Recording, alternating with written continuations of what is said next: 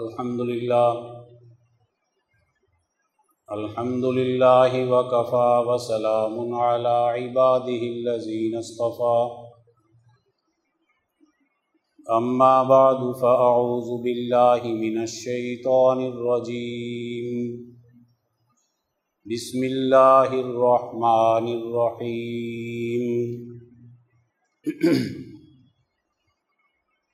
استحوذ عليهم الشيطان فأنساهم ذكر الله. أولئك حزب الشيطان. ألا إن حزب الشيطان هم الخاسرون. إن الذين يحادون الله ورسوله أولئك أولئك في الأذلين كتب الله لأغلبن أنا ورسلي. إن الله قوي عزيز. لا تجد قوما يؤمنون بالله واليوم الآخر يوادون. يوادون من حاد الله ورسوله ولو كانوا آباءهم. او ابناءهم او اخوانهم او عشيرتهم. اولئك كتب في قلوبهم الايمان وايدهم بروح منه. ويدخلهم جنات تجري من تحتها الانهار خالدين فيها. رضي الله عنهم ورضوا عنه. اولئك حزب الله. الا ان حزب الله هم المفلحون. وقال الله تبارك وتعالى يا ايها الذين امنوا اتقوا الله وكونوا مع الصادقين. صدق الله العظيم. قال النبي صلى الله عليه وسلم اذا دخل شهر رمضان، فتحت ابواب الجنة وغلقت ابواب جهنم وسلسلة الشياطين. او كما قال عليه الصلاة والسلام، وقال النبي صلى الله عليه وسلم، لخلوف فم الصائم اطيب عند الله من ريح المسك. او کما قال علیہ السلاۃ وسلام میرے قابل احترام دوستو، یہ رمضان المبارک کا دوسرا جمعہ ہے۔ رمضان المبارک میں انسان کے اعمال کا وزن بڑھ جاتا ہے، ستر گنا تک بڑھ جاتا ہے۔ اس کا مطلب ہے اس مہینے میں اللہ تبارک و تعالیٰ کی خصوصی رحمتیں، برکتیں اور اس کا فضل انسانوں کی طرف متوجہ ہوتا ہے۔ جتنا خصوصیت کے ساتھ انسان اللہ کے حکم کی فرما برداری کرے گا اتنے ہی اس رحمت میں سے حصہ حاصل کرے۔ گا حقیقت میں عبادات کا نظام ہو۔ روزے ہوں، حج ہو، زکوٰۃ ہو، نماز ہو، ذکر اللہ ہو، دعائیں ہوں درو شریف ہو، یہ سب ہمارے تربیت کا نصاب ہے۔ اس نصاب کو جتنے اچھے طریقے سے ہم پڑھ لیں گے، اچھی تربیت ہو جائے گی۔ اس نصاب میں جتنی کوتاہی کریں گے، اتنے ہی ہمارے نمبر کم ہو جائیں گے۔ یہ نصاب ہمارا متعین کردہ نہیں انسانوں کا۔ یہ اللہ تبارک و تعالیٰ نے اپنے پیغمبر کے ذریعے سے ہماری تربیت کے لیے یہ نصاب عطا کیا ہے۔ جس نصاب کا تعین اللہ اور اللہ کے رسول کرتے ہیں، یقیناً اس سے جو انسان کامل پیدا ہوں گے، وہ واقعتاً اللہ کے نائب اور خلیفہ دنیا میں بن کے ایک اچھا کارنامہ سر انجام دے گی دنیا کی ہر تعلیم کا جتنا ماہر ہوتا ہے، اتنا ہی دوسرے انسانوں کے لیے نفع بخش ہوتا ہے۔ جتنا ناقص ہوتا ہے، دوسروں کے لیے کم نفع بخش ہوتا ہے۔ اللہ تعالیٰ نے جو نصاب ہمیں دیا، اس کی مہارت سے جو انسانی سوسائٹی تیار ہوتی ہے اس کے جو اخلاقی معیار بنتے ہیں، اس کے جو اعمال کے معیار بنتے ہیں، اس کے جو سوسائٹی کے اندر اجتماعی اعمال کے ذریعے سے ترقی کے راستے کھلتے ہیں، اس کے جو عبادات کے نظام سے نتائج نکلتے ہیں، وہ مخلوق کے دیے ہوئے نصاب سے کہیں زیادہ اعلیٰ ہوتے ہیں۔ کہیں زیادہ عمدہ ہوتے ہیں۔ اس لیے اس نصاب پر محنت کرنا، اس کے اعمال کو جو شرعی احکامات کہلواتے ہیں، ان کو صحیح طریقے سے ادا کرنا ادب و آداب کے ساتھ۔ عملی زندگی میں نظم و ضبط ہونا چاہیے، ڈسپلن ہونا چاہیے۔ اس میں ایک توازن ہونا چاہیے۔ اس میں ایک تسلسل ہونا چاہیے۔ عبادات کے نظام میں جتنا تسلسل قائم ہوگا، نظم و ضبط ہوگا۔ اعمال کی زندگی میں جتنا تسلسل اور دوام ہوگا، وہی انسان میں کمالات کو منتقل کرے گا۔ شریعت ظاہری اعمال کے اعتبار سے اصلاح کرتی ہے۔ ہمیں بتاتی ہے کیا چیز حلال ہے، کیا چیز حرام ہے۔ کون سی چیزیں تم پر فرض ہیں اور کون سی چیزیں تم پر فرض نہیں ہیں۔ واجب ہیں، سنت ہیں، مستحب ہیں مکرو ہیں، حرام ہیں۔ شریعت کے ذریعے سے ہمیں قانون الہی کے ذریعے سے اعمال کا ایک منظم اور مربوط سلسلہ نظر آتا ہے۔ اس لیے ظاہری زندگی ہماری قانون شریعت کے مطابق ہو تو ہمارے اعمال نتائج دیتے ہیں۔ اگر ظاہری زندگی قانون شریعت سے ہٹ جائے تو ہمارے نتائج مختلف آتے ہیں۔ شریعت سود کو حرام قرار دیتی ہے۔ ذخیرہ اندوزی کو ناجائز قرار دیتی ہے۔ ملاوٹ کو حرام قرار دیتی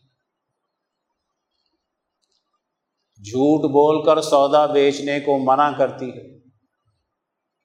شریعت ہمیں دوسروں کے عیب تلاش کرنے سے روکتی ہے۔ کسی پر بہتان لگانے سے منع کرتی ہے۔ کسی قوم کا مذاق اڑانے سے ہمیں قرآن حکیم روک رہا ہے۔ دوسروں کی غیبت کرنے سے ہمیں منع کیا جاتا ہے۔ گویا اگر ہم اپنی ظاہری زندگی میں شریعت پر عمل کریں تو ہم بہتان نہیں لگائیں گے کسی پر، کسی کا مذاق نہیں اڑائیں گے، کسی دوسرے انسان کے عیب تلاش نہیں کریں گے، کسی دوسرے انسان کو تان و تشنی نہیں کریں گے۔ ہم دوسرے انسان کی بے عزتی نہیں کریں گے۔ گویا ایک شریعت پر عمل کرنے سے سماج کے افراد کتنی عزت والے بن جاتے ہیں؟ اللہ تعالیٰ فرماتے ہیں ولاقت کرم نا بنی آدم۔ ہم نے بنی آدم کو بڑی عزت عطا کی تکریم کی ہے اس کی۔ اس کو بڑی صلاحیتوں والا بنایا ہے، بڑے کمالات والا بنایا ہے۔ اس کی استعداد ظاہری اعمال کے اعتبار سے بھی بڑی اونچی بن سکتی ہے۔ اور پھر ظاہری اعمال کی روح جو اصل ہے، جو ساتھ جاتی ہے۔ اعمال تو مرنے سے منقطع ہو جاتے ہیں۔ نماز پڑھ رہا تھا، ختم ہو گئی۔ روزہ رکھ رہا تھا، مرنے سے ختم ہو جاتا ہے۔ لیکن روزے کی روح ساتھ جاتی ہے۔ نماز کی روح ساتھ جاتی ہے۔ حج اس کی روح ساتھ جاتی ہے۔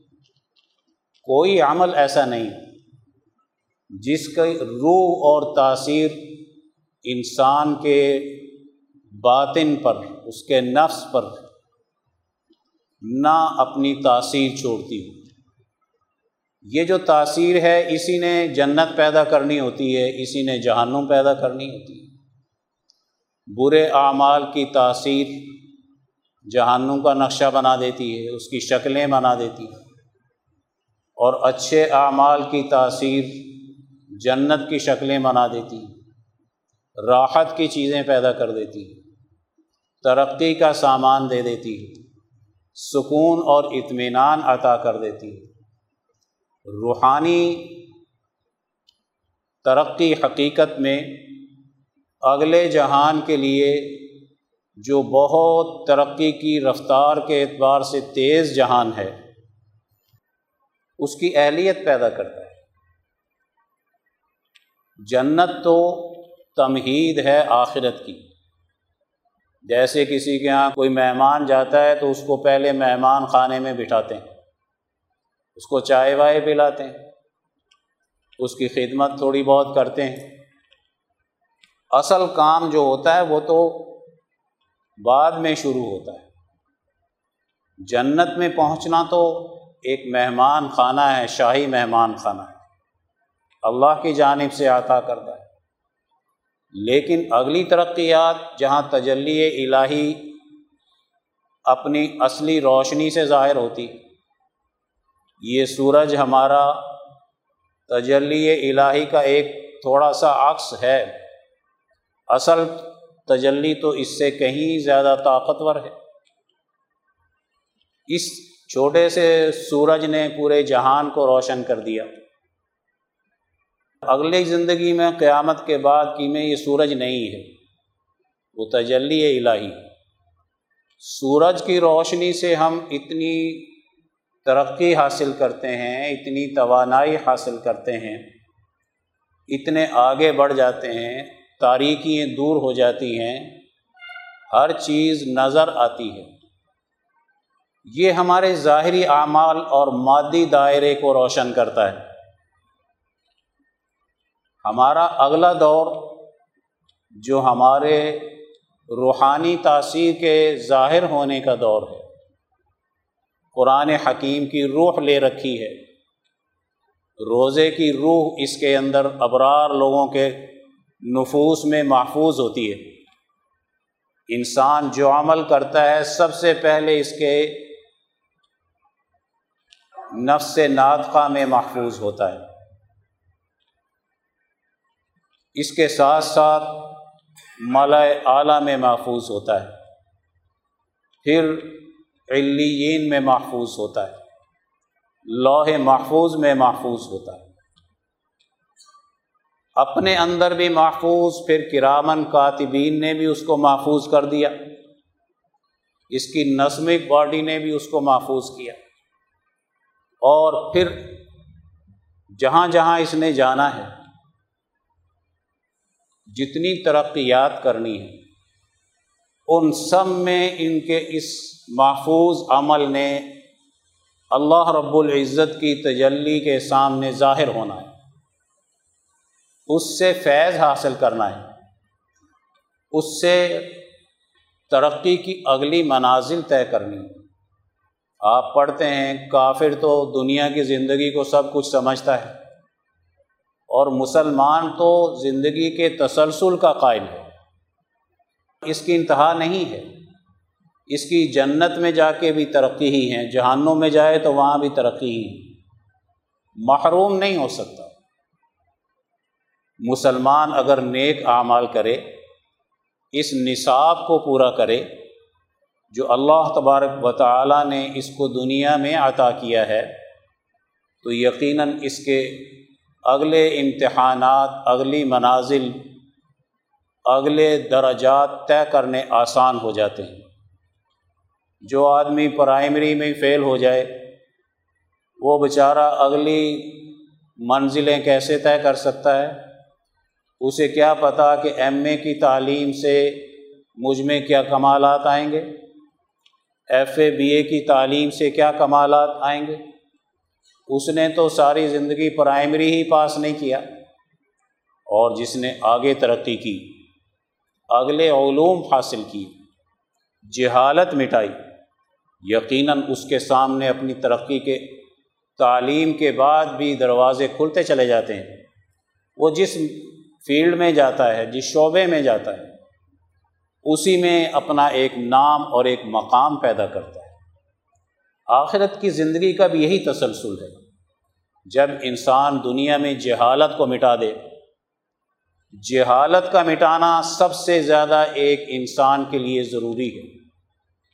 آج ہم پر جتنا زوال آ رہا ہے، جتنا عذاب آ رہا ہے، جتنے ہم ذلت میں ہیں، غلامی میں ہیں پریشانیوں میں ہیں۔ اس کا ایک ہی سبب ہے کہ ہماری سوسائٹی میں جہالت کا غلبہ۔ اس کو شریعت کے علوم نہیں آتے۔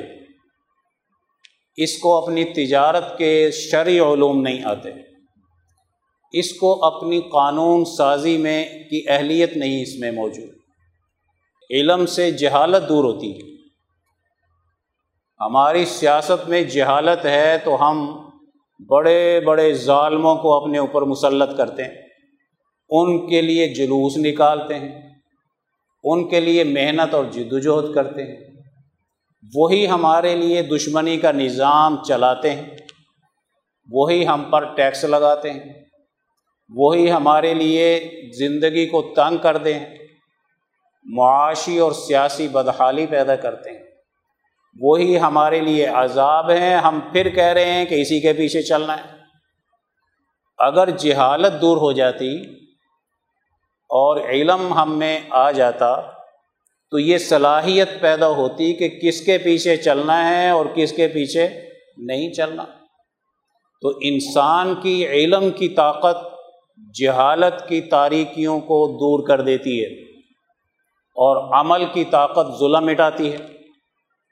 جتنا عمل اچھا وہ ظلم مٹانے والا عمل ہوتا ہے۔ عدل کو غالب کرنے والا ہوتا ہے۔ اگر عملی زندگی ظلم پر مبنی ہے، رشوت پر مبنی ہے، جھوٹ پر مبنی ہے، حرام خوری پر مبنی ہے، اگر ہماری عملی زندگی میں شیطان غالب ہے، اس نے ہم پر قابو پا لیا، استحوذ علیہ الشیطان اس نے ہمارے پریکٹیکل لائف میں ہمیں اپنے پیچھے لگا لیا۔ تو اس کا مطلب کیا ہوگا؟ کہ ہم نے عمل میں ظلم کا راستہ اختیار کر لیا۔ راستے کا انتخاب انسان اپنے اختیار سے کرتا ہے۔ اللہ نے اس کو اختیار دیا ہے۔ ظلم کے راستے کا انتخاب کر لے۔ یا انصاف کے راستے کا انتخاب کر لے۔ اس کے نتائج اس کے ہاتھ میں نہیں ہوتے۔ جب بھی ظلم کے راستے کا انتخاب کرے گا تو نتائج اللہ نے اس کو دینے۔ ہیں اس کی تقدیر میں لکھا ہے کہ اس ظلم کا اتنی سزا اس کو ملنی ہے۔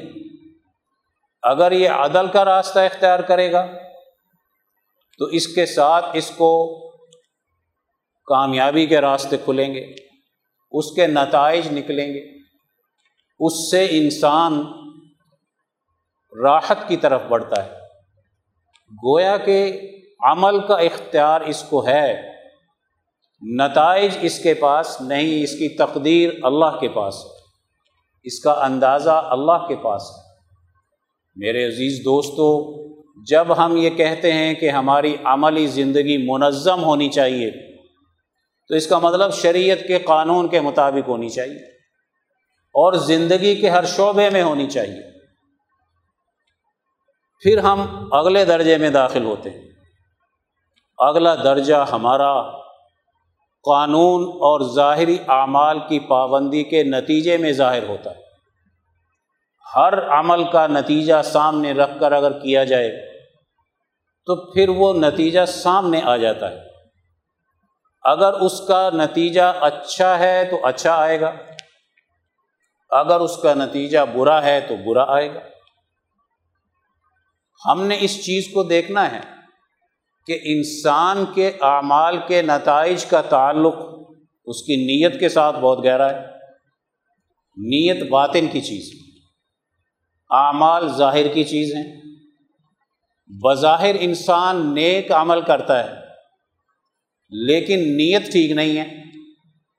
تو یہ نیک عمل جو اس کا اعلیٰ تھا، جو ظاہر تھا، یہ بھی بے اثر ہو گیا اس وجہ سے کہ اس کے باطن کی نیت میں خرابی موجود نماز پڑھ رہا ہے، ریاکاری کی نیت سے پڑھتا ہے، دکھلاوے کی نیت سے پڑھتا ہے، جہاد کر رہا ہے۔ مجاہد کہلوانی کی نیت سے کرتا ہے۔ تعریف کرانا چاہتا ہے اپنی جہاد پر۔ سخاوت کرتا ہے۔ دوسرے پر احسان جتانے کا ارادہ ہے۔ دوسرے انسان کو ذلیل کرنے کا ارادہ ہے۔ دوسرے انسان کو تکلیف پہنچانا چاہتا ہے۔ اب نیک عمل کیا اور بڑا عمل کیا، جہاد بڑا عمل ہے۔ علم پھیلاتا ہے۔ عالم ہے، نیت ریاکاری کی ہے۔ اب نیت کی خرابی سے جہاد جیسا عمل بھی اس کے لیے بجائے ثواب کے عذاب کا باعث بن جاتا ہے۔ روایات میں پڑھیں آپ سب سے پہلے، مجاہد سے ہی حساب لیا جائے گا، سخی سے لیا جائے گا اور عالم سے لیا جائے گا۔ تین آدمیوں کو سب سے پہلے حساب کے لیے بلایا جاتا ہے۔ عالم سے پوچھا جاتا ہے، تم نے علم حاصل کیا تھا تو تم نے کس لیے کیا تھا؟ وہ کہے گا اللہ، میں نے تجھے راضی کرنے کے لیے کیا تھا، پہلا اشاعت دیا حق کے لیے کیا تھا، فلاں کے لیے کیا تھا، فلاں کے لیے کیا تھا۔ اللہ تعالیٰ نیت کو جانتے ہیں، وہ کہیں گے، نہیں، تو نے جو علم حاصل کیا تھا، وہ دین فروشی کے لیے کیا تھا۔ تو نے جو عالم بنا تھا، تو تو ذاتی طور پر اپنی عزت اور وقار چاہتا تھا، دین کی عزت نہیں چاہتا تھا، اس کا وقار نہیں چاہتا تھا۔ تو اگر دین کی عزت، وقار چاہتا تو غلبے کی جد وجہد کرتا اور کرتا بھی بغیر ریا کاری کے۔ اس کے سوالات کا جواب وہی ملے گا جس جس میں وہ دھوکہ نہیں دے سکتا۔ سخی سے پوچھا جائے گا تو وہ کہے گا، یا اللہ میں نے تو غریبوں، یتیموں کی ہمدردی کے لیے کیا تھا؟ اللہ تعالیٰ فرمائیں گے، نہیں، تم نے غریبوں، یتیموں، مسکینوں پر احسان جتانے کے لیے کیا تھا۔ تم نے غریبوں، یتیموں کے بجائے اپنی عزت، شہرت کے لیے کیا تھا۔ ہمارے یہاں ریاکاری، شہرت کا مرض کتنا ہے؟ کل ایک پوسٹ میں نے دیکھی کہ اس میں ایرانیوں نے رمضان المبارک میں جو راشن تقسیم کیا، وہ کس طرح کیا؟ کہ ایک بہت بڑے میدان میں ایک خاندان کا پورے مہینے کا خرچہ، جس میں ایک بوری آلو کی لگتی ہے، ایک بوری چاول ہے، کافی سارا اس میں آئل ہے، گھی ہے۔ پورے ایک مہینے کا راشن انہوں نے ایک میدان میں ایک گھرانے کا رکھ دیا ہے۔ اور پھر کوئی سیکورٹی گارڈ نہیں وہاں بٹھایا کوئی فوٹوگرافر وہاں پر نہیں ہے۔ کوئی چوری ڈاکی کا تصور وہاں پر نہیں۔ اگر کسی کو ضرورت ہے، آئے، اٹھا کر لے جائے اور اپنا رمضان المبارک کا مہینہ گزارے۔ ہم نے کام تھوڑا کرنا، میڈیا پہ اس کو دکھائیں گے۔ بڑے بڑے لمبے چوڑے دسترخوان لگائے ہوئے دکھا رہے ہوتے ہیں پیسے بٹورنے کے لیے۔ بڑے بڑے ریاکاری پر مبنی دوسرے انسانوں کی بے عزتی کرتے ہیں۔ عورتیں لائن میں لگی ہوئی دھکے کھا رہی ہیں، بے عزتی کرا رہی ہیں۔ اور فقیروں کی طرح مانگ رہی ہیں۔ جس قوم کی سخاوت اتنی ریاکاری پر مبنی ہو تو اللہ فرمائے گا اس کو پکڑو، پیشانی کے بالوں سے پکڑو اور اس کو جہانوں میں ڈال دو۔ اس عالم کو پکڑو جہانوں میں ڈالو، یہ تو فرقواریت پیدا کرتا تھا، یہ تو لڑائی جھگڑے پیدا کرتا تھا، یہ تو دین فروشی کا راستہ اختیار کرتا تھا، یہ تو دین کو اپنے دنیاوی مقاصد کے لیے استعمال کرتا تھا، اس کی تو نیت میں خرابی ہے۔ اب عمل نیک ہے، لیکن خرابی کتنی بڑی آ گئی۔ مجاہد صاحب کو بلایا جائے گا سب سے پہلے ان تینوں کو۔ اس سے پوچھا جائے گا، وہ کہے گا جی جہاد اس لیے کیا تھا کہ تیرا دین غالب آ جائے۔ اللہ کہے گا، جھوٹ بولنا ہے۔ تو نے جہاد اس لیے کیا تھا کہ امریکہ غالب آ جائے۔ تم نے جہاد اس لیے کیا تھا کہ برطانیہ غالب آ جائے۔ تم تو جہاد کے نام پر مکے پہ گولیاں چلا رہے تھے۔ تم تو جہاد کے نام پر عراق میں خون بہا رہے تھے۔ تم تو جہاد کے نام پر افغانستان کو تورا بورا بنا رہے تھے۔ تم تو جہاد کے نام پر عربوں اور اجمیوں کی لڑائی پیدا کرا رہے تھے۔ تو امریکہ تمہارے ذریعے سے تمہارے جہاد سے غالب آ رہا تھا۔ تم نے کون سا جہاد کیا؟ تاغوت تمہاری وجہ سے غالب آ گیا، مضبوط ہو گیا۔ کیسا جہاد؟ انسان نیت کو نہیں جانتا۔ نیت کو کون جانتا ہے؟ ان نمل اعمال بنیا جب ہم پڑھتے ہیں۔ کہ اللہ تبارک و تعالیٰ اس کو جس نے بڑا عمل کیا، قربانی بھی دے دی اس نے۔ لیکن اللہ کہتا ہے، میری بارگاہ میں کیوں نہیں قبول ہوئی؟ اس نے قربانی دینے سے پہلے قربانی دینے کی وہ عقل، وہ شعور جو قرآن دینا چاہتا تھا، جو شریعت محمدیہ دینا چاہتی تھی، جو اس کو سچے رہنما دینا چاہتے تھے، جو پیغمبر کی تعلیم اس کو دے رہی تھی کہ تو جس جہاد کی بات کرتا ہے، اس جہاد کا تعلق تو دین کے سیاسی نظام سے تھا۔ تو نے وہ سیاسی نظام سیکھا؟ تم جس جہاد کی بات کر رہے تھے، اس جہاد کا تعلق تو دین کے معاشی نظام کے غلبے کے ساتھ تھا۔ تو نے کہیں دین کے معاشی اصول سیکھے تھے؟ تجھے پتہ تھا کہ پیدائش دولت، صرف دولت، تبادلہ دولت اور کہ کیا کیا اصول ہیں؟ کیسے دنیا میں بھوک مٹانے کے لیے معاشی طور پر ایک منظم سسٹم بنایا جاتا ہے؟ شریعت اس میں کیا کہہ رہی ہے؟ حلال کیسے غالب کرنا ہے؟ حرام سے کیسے بچانا ہے؟ تیرے تو اجتماعی ادارے استحصال کر رہے تھے، تمہارے تو اجتماعی ادارے ظلم کر رہے تھے۔ تم نے جو عمل کا راستہ اختیار کیا کیا سوسائٹی کے اس معاشی ظلم کو مٹانے کا کیا تھا؟ کون سے تم راستے کی باتیں کر رہے ہو؟ تمہارے اپنے ملکوں میں کفر ناچ رہا تھا، دہریت ناچ رہی تھی، لادینیت ناچ رہی تھی۔ کفر کے نظاموں نے، ظلم کے نظاموں نے تمہاری سوسائٹی کو عذاب میں مبتلا کیا۔ تمہیں جہاد سے پہلے معاشی نظام سیکھنا چاہیے تھا۔ تمہیں پتہ ہوتا کہ معدنیات اس کے لیے شریعت نے کیا احکامات دیے؟ ان کو استعمال کیسے کرنا ہے؟ کیا اس کو امریکہ کی کمپنیوں کو بیچنا ہے؟ کیا اس کو برطانیہ اور جرمنی کی کمپنیوں کو دینا ہے؟ تمہارے یہاں اگر سونا نکلتا ہے، تمہیں پتہ ہے کہ اس سونے کو کیسے استعمال کرنا تھا میں نے؟ اس کے کوئی تجارتی اصول تم نے اختیار کیے؟ اس کو ڈالر کے لوٹ کسوٹ سے کیسے بچانا تھا؟ اس کو ظالم سرداروں کی لوٹ کسوٹ سے کیسے بچانا تھا؟ اس کو ظالم حکمرانوں کی لوٹ کسوٹ سے کیسے بچانا تھا؟ تم نے اتنا بڑا جہاد کا عمل اختیار کرنا تھا تو تمہیں پتہ تو ہوتا کہ میں نے یہ جہاد بھوک مٹانے کے لیے کیا، تو میں اسلام کا معاشی نظام پہلے پڑھوں تو صحیح؟ مجھے اسلام کا سیاسی نظام پہلے آئے، میں نے جہاد کیا فتنہ مٹانے کے لیے، میرے جہاد نے اور زیادہ فتنہ پیدا کر دیا۔ جہاد تو اس لیے ہوتا ہے کہ دنیا میں امن قائم ہو۔ میں نے عجیب جہاد کیا کہ دنیا کے اندر بدمنی بڑھتی چلی گئی، انسانیت قتل ہوتی چلی گئی۔ نہ دین کا سیاسی نظام آیا، نہ معاشی نظام آیا، نہ عدالتی نظام آیا۔ نہ زراعت کا نظام آیا تو میں نے جو چیز پہلے سیکھنی تھی، جو صحابہ کرام نے مکی دور کے اندر بیٹھ کر سیکھی تھی، آپ نے تعلیم کتاب دی یعنی قانون شریعت ان کو سکھایا تھا، تمہیں وہ قانون پہلے سیکھنا چاہیے تھا دور کے تقاضے کے مطابق۔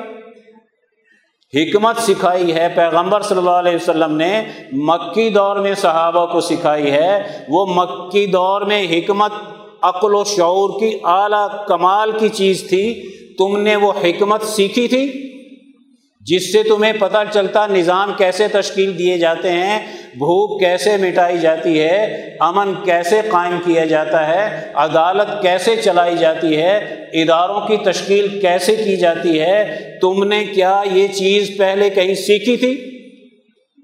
ایک جہاد کا جھنڈا اٹھا لیا، جذباتی ہو کر حکمت سے خالی ہو کر، دور کے تقاضے سے عاری ہو کر تاغوتی سیاست سے جاہل بن کر، اس جہالت نے تمہیں تمہارے جہاد کے نتیجے میں بجائے کامیابی کے ذلت کے گڑے میں ڈال دیا۔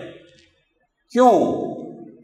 اس لیے کہ اس تحوض علیہ مشیطان جب کسی سوسائٹی پر شیطان کا نظام غالب آتا ہے اس کی زیر نگرانی جب جہاد کیا جاتا ہے، تو وہ شیطانی قوتوں کو فائدہ پہنچاتا ہے۔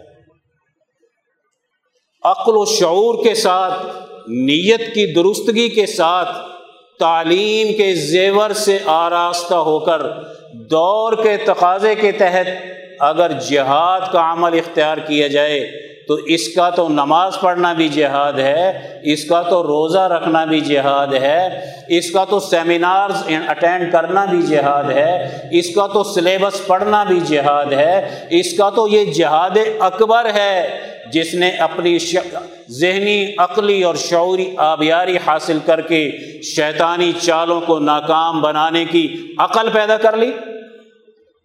اس کے جہاد کے کو کون پہنچ سکتا ہے؟ اس نے تو تیرہ سالہ مکی دور کے اندر عقل و شعور کے اعلیٰ کمالات حاصل کیے تھے، جس کی بنیاد پر سوسائٹی میں ایک بہت بڑا انقلاب آتا ہے، تبدیلی آتی ہے۔ یہ ساری چیزیں ختم۔ اسوائے پیغمبر ہم نے چھوڑ دیا۔ اسوائے رسول اللہ چھوڑ دیا۔ تلوار چلانا سیکھ لیا۔ تلوار جہاں ضرورت ہوتی ہے، چلائی جاتی ہے۔ عقل اور شعور کی تلوار ہر وقت تیز رہنی چاہیے، مضبوط رہنی چاہیے۔ وہ سیکھنے سے آتی ہے، اس کی ٹریننگ حاصل کرنی پڑتی ہے۔ جہاد کی ٹریننگ عسکری قوت دیتی ہے۔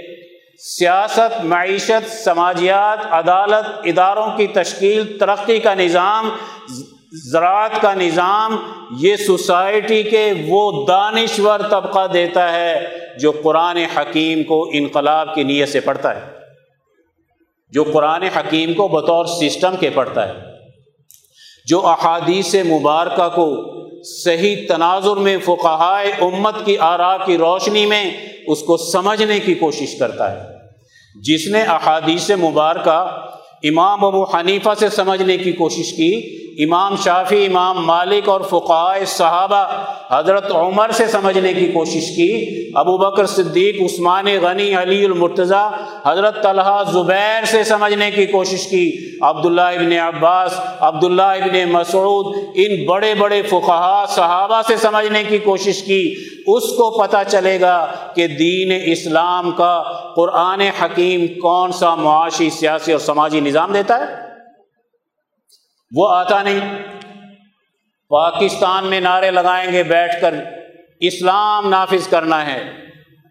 قرآن حکیم کی سیاست آتی نہیں۔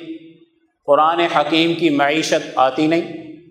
قرآن حکیم کا نظام تجارت آتا نہیں۔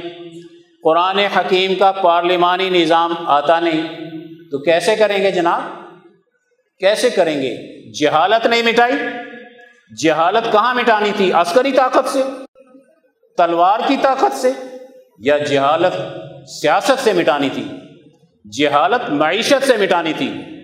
جہالت عدالتی نظام سے مٹانی تھی۔ جہالت کا خاتمہ کرنا تھا تو اپنے عوام کے اندر ان کے حقوق کا شعور تمہارے میڈیا کو دینا چاہیے تھا، تمہارے مساجد مدارس کو دینا چاہیے تھا، تمہارے واعظین کو دینا چاہیے تھا، تمہارے حکمران طبقے کو دینا چاہیے تھا۔ لکھا ہے کہ نبی کریم صلی اللہ علیہ وسلم نے دین کو غالب کرنے کے بعد، مدینہ کی ریاست قائم کرنے کے بعد سب سے زیادہ توجہ اس پر دی کہ صحیح دین کی اشاعت ہونی چاہیے۔ امر بالمعروف نہیں عن المنکر کا شعبہ قائم کیا ہے اور اپنی سوسائٹی کو تعلیم یافتہ بنایا ہے، اس کی جہالت کو دور کیا ہے۔ جس جماعت کا کارکن اپنے دور کے تقاضے کے مطابق دین کی سیاست کا شعور نہیں رکھتا، وہ تو جہالت میں جائے گا۔ جس جماعت کا کارکن اپنے دور کے تقاضے کے مطابق معاشی سیٹ اپ قائم کرنے کا شعور نہیں رکھتا، معاشی سسٹم نہیں بنا سکتا، بھوک مٹانے کے اصول، قاعدے، ضابطے دین اسلام نبی کریم صلی اللہ علیہ وسلم کے اسوے اور قرآن حکیم سے نہیں دے سکتا۔ وہ نہیں جانتا کہ قرآن حکیم کن اصولوں پر معاشی نظام رزق کا نظام قائم کر کے سوسائٹی کی بھوک مٹاتا ہے، وہ تو معاشی طور پر جاہل ہے۔ جس قوم جماعت کا نوجوان یہ نہیں جانتا کہ دین کی شریعت کے قانون سازی کیسے کی جا سکتی ہے اس کا لائر کیسے بنا جا سکتا ہے؟ اس کے اصول، قاعدے، ضابطے صاحب ہدایہ نے ہمارے سامنے کیا بیان کیے ہیں۔ اس کے اصول، قاعدے، ضابطے حضرت عمر کے دور میں ہمارے سامنے کیا موجود تھے؟ آپ نے قانون سازی کے لیے کیسے بورڈ بنایا ہوا تھا؟ اس کی چیئرمینی کس کے پاس موجود تھی؟ وہ مسائل ڈسکس کرتے تھے۔ تو سب سے پہلے مسئلے کا حل قرآن حکیم سے کیسے تلاش کرتے تھے؟ حدیث پاک سے کیسے تلاش کرتے تھے، اپنا اجماع اس پر کیسے کرتے تھے، ان کے دور کے اندر سسٹم جو بنا ہے امر بالمعروف کا نہیں عن المنکر کا، اظہاروں کی تشکیل کا، زراعت کا، مسائل کے حل کرنے کا، جس جماعت کا کارکن اگر ان چیزوں کی ٹریننگ حاصل نہیں کرتا، مہارت نہیں پیدا کرتا، ان کے اصولوں کو نہیں جانتا، تو وہ تو جہالت کا مجموعہ ہے۔ وہ تو نعرے لگا رہا ہے کہ اسلامی معیشت آنی چاہیے، اسلامی سیاست آنی چاہیے۔ جس جماعت کا کارکن تزکیے کے اصولوں سے واقف نہ ہو، حسد کیسے مٹانا ہے بغض کیسے مٹانا ہے، تکبر کیسے مٹانا ہے، لالچ کیسے مٹانا ہے حرس کیسے مٹانی ہے، مفاد پرستی خود غرضی کیسے ختم کرنی ہے، تزکیہ قلب ہے کس چیز کا نام، یہ کس طرح اللہ کی صفات سے جوڑتا ہے کیسے اس کی ذات میں اور صفات میں انسان کو فنا کرتا ہے، اس کو خود غرضی سے کیسے نکالتا ہے؟ اگر اس نے تہارت کا خلق جو کہ نور باطن تھا، جو اس کے عقل کو بھی پاکیزہ بنا دیتا ہے، اس کے قلب کو بھی پاکیزہ بنا دیتا ہے، اس کی زبان کو بھی پاکیزہ بنا دیتا ہے، اس کے لباس کو بھی پاکیزہ بنا دیتا ہے، اس کی سیاست کو بھی پاکیزہ بنا دیتا ہے۔ جس نے تہارت کا یہ خلق اپنے قلب میں اس کی روشنی نہیں پیدا کی، اس نے کیسے وہ کہہ سکتا ہے کہ میں صاحب طریقت ہوں، میں صاحب تزکیہ ہوں؟ پیروں کے ہاتھ چومنے سے حسد نہیں مٹا کرتا، کسی نظر و نیاز سے حسد نہیں مٹا کرتا۔ جھوٹی عقیدت سے حسد نہیں مٹتا۔ شیخ وہ ہے جو اس پیغمبر پہ چل کے اپنے مرید کو جنت کے راستے کے لیے وہ روحانی طاقت پیدا کر دے، جو اس کے حسد پر، اس کے بغض پر، اس کے تکبر پر، اس کے لالچ پر، اس کے حیرت اور تما پر، اس کی بزدلی پر غالب آ جائے۔ یہ انسانیت ہے۔ انسانیت کی تباہی بد اخلاقیوں سے آتی ہے۔ شریعت کا اگلا نتیجہ بد اخلاقیوں کا خاتمہ ہوتا ہے۔ اخلاق والا انسان پیدا کرنا ہے۔ خوبیوں والا انسان پیدا کرنا ہے۔ اس کی نیت درست کرنی ہے۔ نماز پڑھنے کے بعد تم نے اللہ تبارک و تعالیٰ کی معراج کی رات کے نتائج کو دیکھنا ہے کہ وہ جو تحفہ ہمیں ملا تھا اللہ رب العزت کی بارگاہ میں پہنچنے کے بعد اس تحفے نے ہمارے اندر کیا انقلاب اور تبدیلی پیدا کرنی ہے؟ ہمارے باطن کی اصلاح کیسے کرنی ہے؟ فحشا سے کیسے روکنا ہے؟ بے حیائی اور منکرات سے کیسے روکنا ہے؟ کون سا نظام بنانا ہے جو سوسائٹی میں فحشا کو غالب کرے؟ شیطان کا قابو دے دے؟ شیطانی پارٹی پیدا کر کے منکرات کو غالب کر دے؟ شراب عام ہو جائے، جوا عام ہو جائے، سود عام ہو جائے، جھوٹ عام ہو جائے بدیانتی اور خیانت عام ہو جائے، کیا نماز اس سے روکتی ہے یا نہیں روکتی ہے؟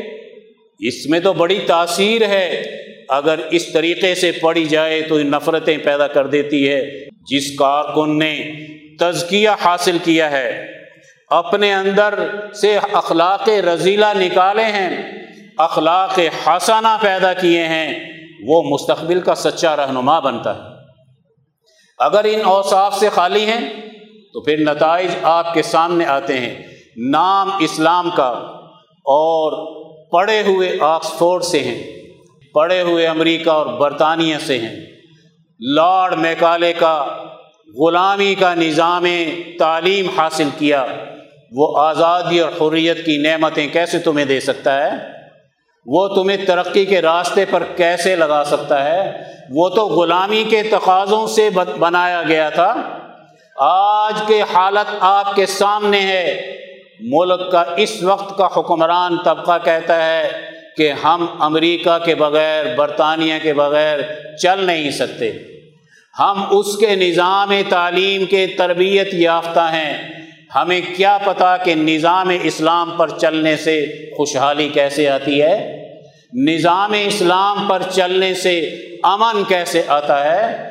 دین اسلام پر چلنے سے اجتماعی نظام کیسے قائم ہوتا ہے؟ دین اسلام کے غلبے سے عزت وقار قوموں کو کیسے ملتی ہے؟ دین اسلام کے غلبے سے تقریم انسانیت بغیر فرق کیے رنگ و نسل، مذہب و ملت کے تمام انسانوں کو انسان بنا دینا، بغیر تعلیم کے یہ انسان کو کیسے آ سکتا ہے؟ جس نے اپنی جہالت دور نہیں کی، اس نے اپنی عملی زندگی کے اندر ظلم مٹانے میں کوئی کارنامہ سر انجام نہیں دینا، جس نے اپنی جہالت کا خاتمہ کر لیا اور قرآن حکیم دین کو سمجھ لیا یاد رکھو اس کی عملی زندگی جس درجے میں بھی وہ کام کرے گا، جماعت میں کرے، قوم میں کرے، ظلم مٹانے کے لیے اس کا ایک عملی کردار موجود ہو۔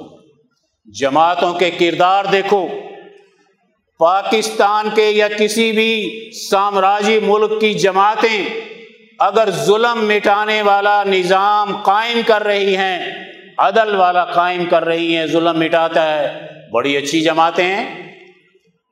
اگر سوسائٹی میں موجود جماعتیں ظلم کے نظام کی حفاظت کے لیے سر دھڑ کی بازی لگا رہی ہیں، ظلم کے نظام کی بقا کے لیے قربانیاں دے رہی ہیں، اپنے نوجوان کو استعمال کر رہی ہیں، ان کی عملی کردار بتا رہا ہے کہ اس سے عدل غالب نہیں آ سکتا۔ جو سمجھدار ہوتا ہے ستر سال کی تاریخ کو پڑھے گا تو سمجھ جائے گا اس نظام نے کیسی کیسی جماعتیں پیدا کر کے اور استعمال کر کے ردی کی ٹوکری میں پھینک دیا۔ کیسے کیسے بڑی بڑی شخصیات کو پیدا کر کے فنا کر دیا۔ ڈھائی سو سال کی تاریخ کو پڑھو گے تو پتہ چل جائے گا شیطانی جماعتیں کس طرح بنائی جاتی ہیں؟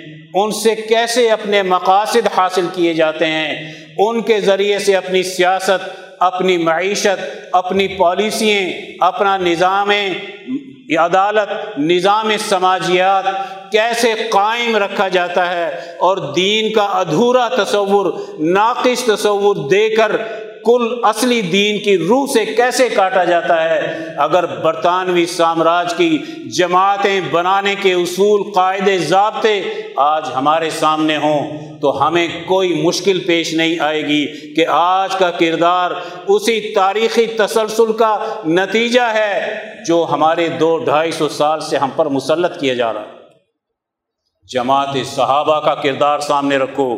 ان کے کرداروں سے ہٹ جاؤ، مذہب کے نام پر ہوں، سیاست کے نام پر ہوں، کسی اور نام سے تمہارے سامنے آ جائیں۔ صحابہ کا کردار اصل ہے، نبی کریم صلی اللہ علیہ وسلم کا کردار اصل ہے۔ صحابہ صاحب شریعت تھے، صاحب طریقت تھے، صاحب حکمت تھے، عدالتی نظام بناتے تھے، مستقبل کا نظام چلانے کی اہلیت رکھتے تھے، نظاموں کو چیلنج کرتے تھے۔ کیسر و کسرا اور ابو جہل کے نظاموں کو توڑ سکتے تھے۔ نظام کی اعلی کار جماعت اور ہوتی ہے اور نظاموں کو شکست دے کر عدل و انصاف، ترقی کا نظام دینے والی جماعت کی تربیت سب سے پہلے جہالت کے مٹانے پر ہوتی ہے۔ اس کو مٹاؤ، عملی زندگی کا راستہ درست ہو جائے گا۔ یہ مہینہ، یہ یہاں آمد، یہ ادارہ یہ خانقاہ رسمی خانقاہ نہیں، یہاں رمضان المبارک رسمی نہیں، یہاں پر نوجوان آ رہا ہے، رسمی طریقے سے نہیں۔ اس کے سامنے ایک مقصد ہے، اس کے سامنے ایک ہدف ہے، اس کے سامنے غلبہ دین کا ایک بہترین نظریہ موجود ہے۔ یہ اس نظریے کی تربیت حاصل کرنے آتا ہے۔ اس کا تعلق تاریخی تسلسل میں شاہ سعید احمد رائے پوری سے ہے، امام انقلاب مولانا عبید اللہ سندھی سے ہے، شاہ عبد القادر رائے پوری سے ہے، شاہ عبد الرحیم رائے پوری سے ہے، مولانا رشید احمد گنگوئی سے ہے، مولانا قاسم نانوتوی سے ہے، شاہ عبد العزیز حاجی امداد اللہ مہاجر مکی سے ہے۔ یہ اس راستے پر ہے جو ولی اللہ نظام فکر میں کو دے کر اپنے نوجوان کی جہالت کا خاتمہ کر کے ان نظاموں کے مقابلے پر دین اسلام کا صحیح نظام سکھاتا ہے۔ اس کو سیکھو، اچھے نظریے سے سیکھو۔ یہاں ہر ادارہ اپنی روح سے پہچانا جاتا ہے۔ اگر اس کی روح سوسائٹی میں عدل و انصاف کے غلبے کے قائم کرنے کی ہے، تو اس کا علمی معیار بھی اتنا اونچا ہوگا جو قرآن حکیم کی تعلیم کے ذریعے سے اپنے نوجوان کی جہالت کو مٹا دے گا۔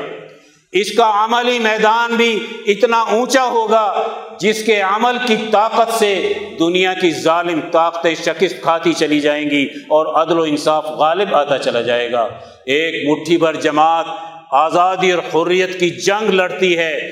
وہ دشمن جو بڑے لاؤ لشکر سے آیا تھا، جس نے اندرون میں بھی بڑی بڑے اپنے حمایتی پیدا کیے نوابی دے کر پیدا کیے، جماعتیں دے کر پیدا کیے ہیں۔ وہ ہزاروں لاکھوں کی تعداد میں ہے، لیکن یہ آزادی اور حریت کی جماعت جو صحیح تربیت حاصل کرتی ہے رمضان المبارک کے مہینے میں اللہ سے جڑ جاتی ہے، سب کچھ چھوڑ دیتی ہے، قرآن سے جڑ جاتی ہے۔ اللہ کی تجلیات کا شعور حاصل کرتی ہے، اپنی روحانی ترقی حاصل کرتی ہے۔ حضرت شیخ الہند ساری رات تراوی پڑھا کرتے تھے اور دن میں سارے دن دارالعلوم دیوبند کے طلبات سے بیٹھ کر آزادی اور حریت کی گفتگو کیا کرتے تھے۔